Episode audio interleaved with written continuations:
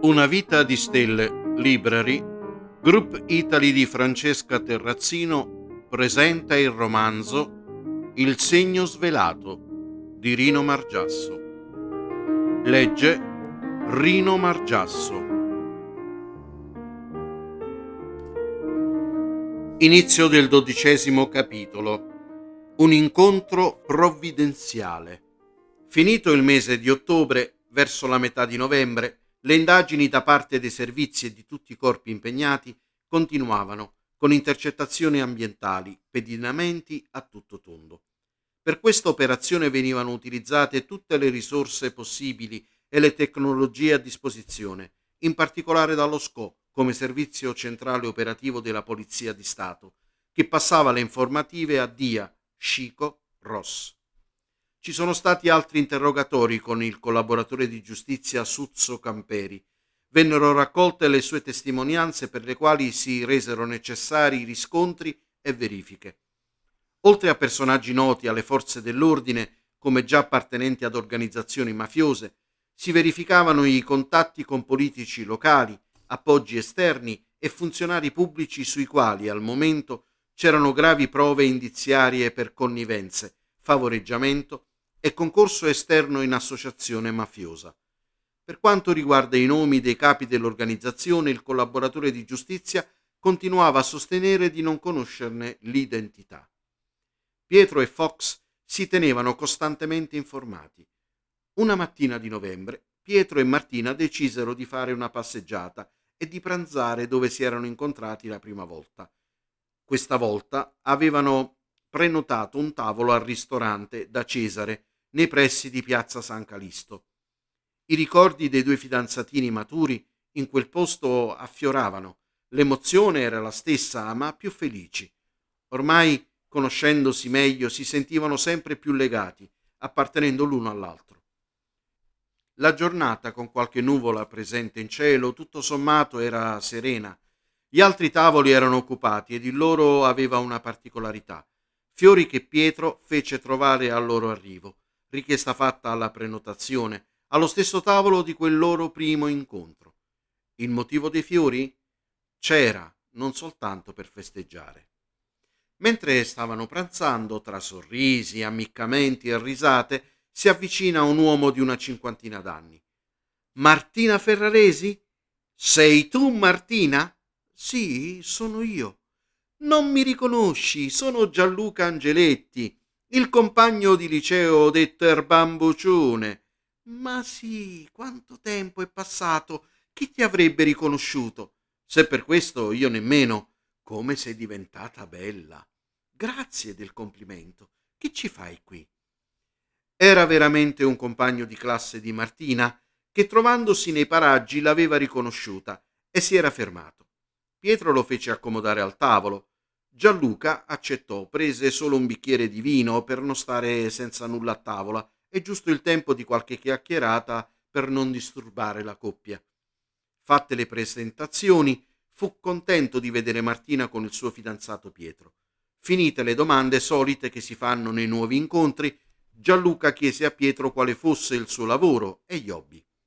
Mi interesso di logistica e gestione contratti in materia di approvvigionamento materiali per l'area sud di un'azienda leader nel campo energetico. Per quanto riguarda le mie passioni, a parte la lettura, soprattutto la cucina e la musica, sono un musicista, direbbe il grande Totò, a prescindere. Gianluca si mostrò incredulo. Non ci posso credere che il tuo fidanzato è un musicista.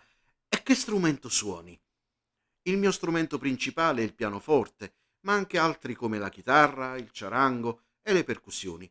Fermo restando il diploma in pianoforte, la musica è la mia passione e tale è rimasta. Non ho approfondito gli studi e scelto di seguire la strada da concertista. Da non credere. E io secondo voi cosa faccio? Non lo sa nemmeno Martina, sono passati molti anni. Sono entrato nella gendarmeria vaticana e siccome suono il clarino, da pochi anni sono entrato a far parte della banda musicale della gendarmeria. Tra i due c'era qualcosa in più in comune oltre Martina, la musica. Gianluca non si trattenne oltre per non interrompere il loro pranzo, anche perché doveva rientrare per servizio.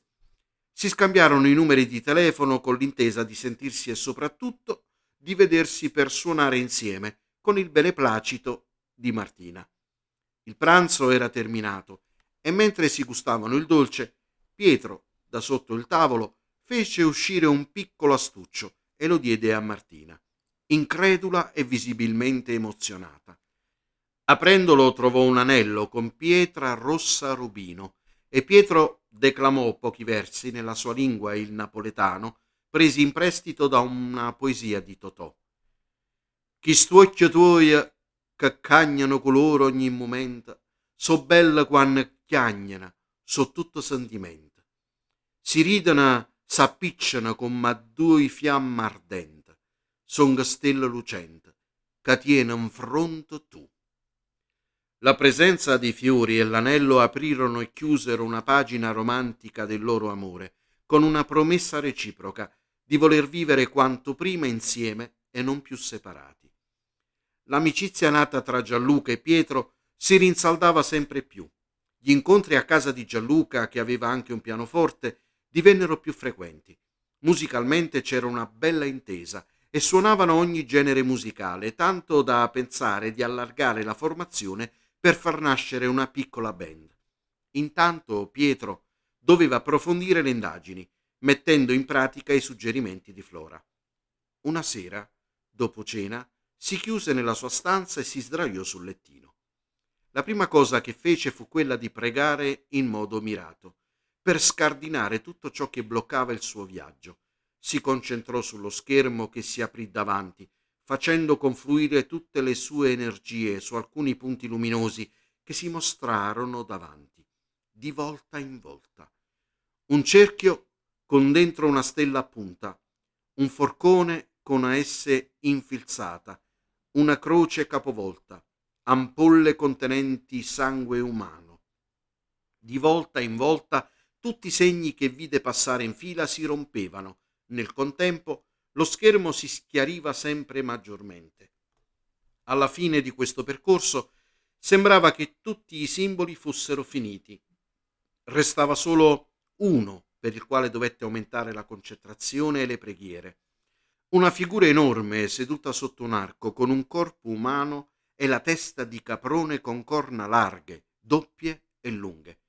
Attorno al corpo il fuoco raggiante che faceva da cornice. Più si intensificava la preghiera, più il suo corpo sudava e attorno allo strano essere le fiamme aumentavano. Ci volle del tempo per riuscire ad annientarlo alla fine. Pietro aveva davanti a sé lo schermo completamente chiaro. Ora poteva concentrarsi sul pacchetto e lo visualizzò. Entrò nel primo, trapassando l'involucro esterno ed arrivò a vedere tanti documenti che sfogliò uno ad uno. Su di alcuni l'intestazione era Repubblica Italiana, Direzione Generale del Tesoro. Su altri Strasbliga Turnerer Denmark, British Central Bank Government Bonds, UK. Títulos do Governo Banco Central do Brasil. Finito di guardare nel primo pacchetto, fece lo stesso nel secondo. I fogli erano tutti conti con IBAN e somme di denaro con relativi istituti bancari di appartenenza, flussi di denaro che passavano di banca in banca, viaggiavano da un codice all'altro. Piano piano, nel suo viaggio, si allontanò da quei pacchetti e tornò nella realtà. La fatica fu tanta e le energie ormai azzerate, ma soddisfatto. Flora ci aveva preso in pieno ed era riuscito a vedere il contenuto. Titoli di Stato e conti bancari cifrati. Uscito dalla stanza, bagnato più di un pesce preso dal mare, si tuffò nel letto a dormire fino al giorno dopo. Un pomeriggio di inizio novembre squillò il telefono che teneva in contatto Fox e Pietro. Ciao Pietro, Dobbiamo vederci urgentemente. Facciamo oggi pomeriggio in via Nomentana dove già sai alle 17. L'incontro era stato fissato in un'agenzia interinale che serviva da copertura ai servizi. All'incontro, oltre a Fox e Pietro, anche il dottor Giovanni Barberi, dirigente dei servizi, uno dei coordinatori dell'operazione Tumpulata. si chiusero in una stanza adibita per le riunioni, insonorizzata e protetta da ogni tipo di intercettazioni. Pietro li informò su tutto quello che era riuscito a capire fino a quel momento, anche del contenuto dei pacchetti, mentre il dottor Barberi e Fox annotavano tutto sul loro computer. Pietro, relativamente all'organico della banca di credito siciliano via Macheda, facendo le verifiche su tutto il personale presente nella sede ed assente nel giorno della consegna a Roma, è emerso che c'erano cinque persone, tra impiegati, dirigenti e funzionari assenti. Per ognuno di loro abbiamo fatto i nostri riscontri ed è emerso che la dottoressa Daniela Cirica, funzionaria della banca con compiti amministrativi, sposata con un figlio, era malata ed ha ricevuto in quel giorno visita fiscale.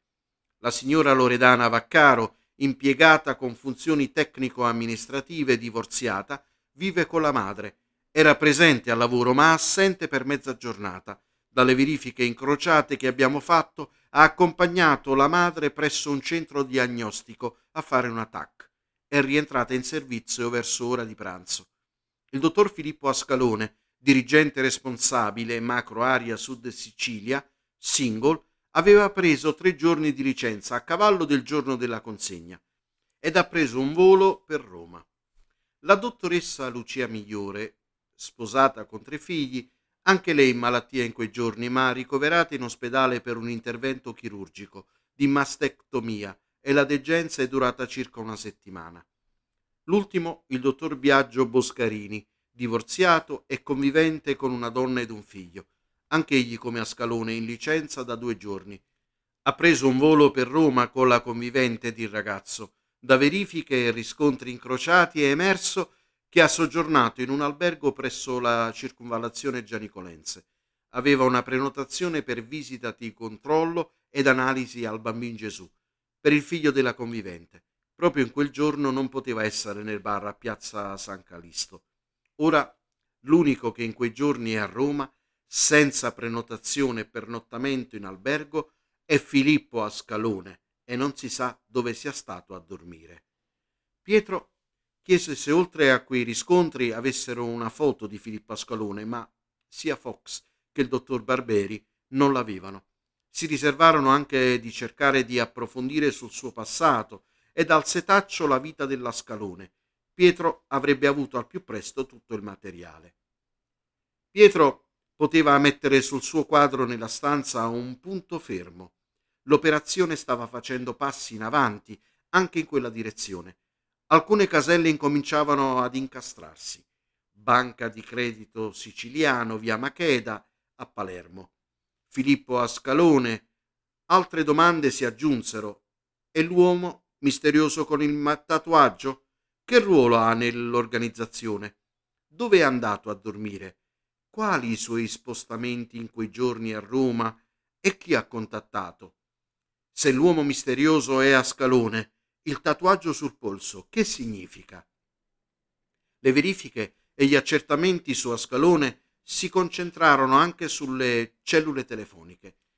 Quante e quali fossero le utenze, gli spostamenti in Roma ed in Sicilia, contatti e tutto quello che poteva essere utile alle indagini su questo uomo dirigente macro area sud della banca, compreso familiari ed amici stretti.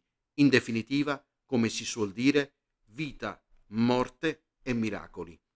Fine dodicesimo capitolo.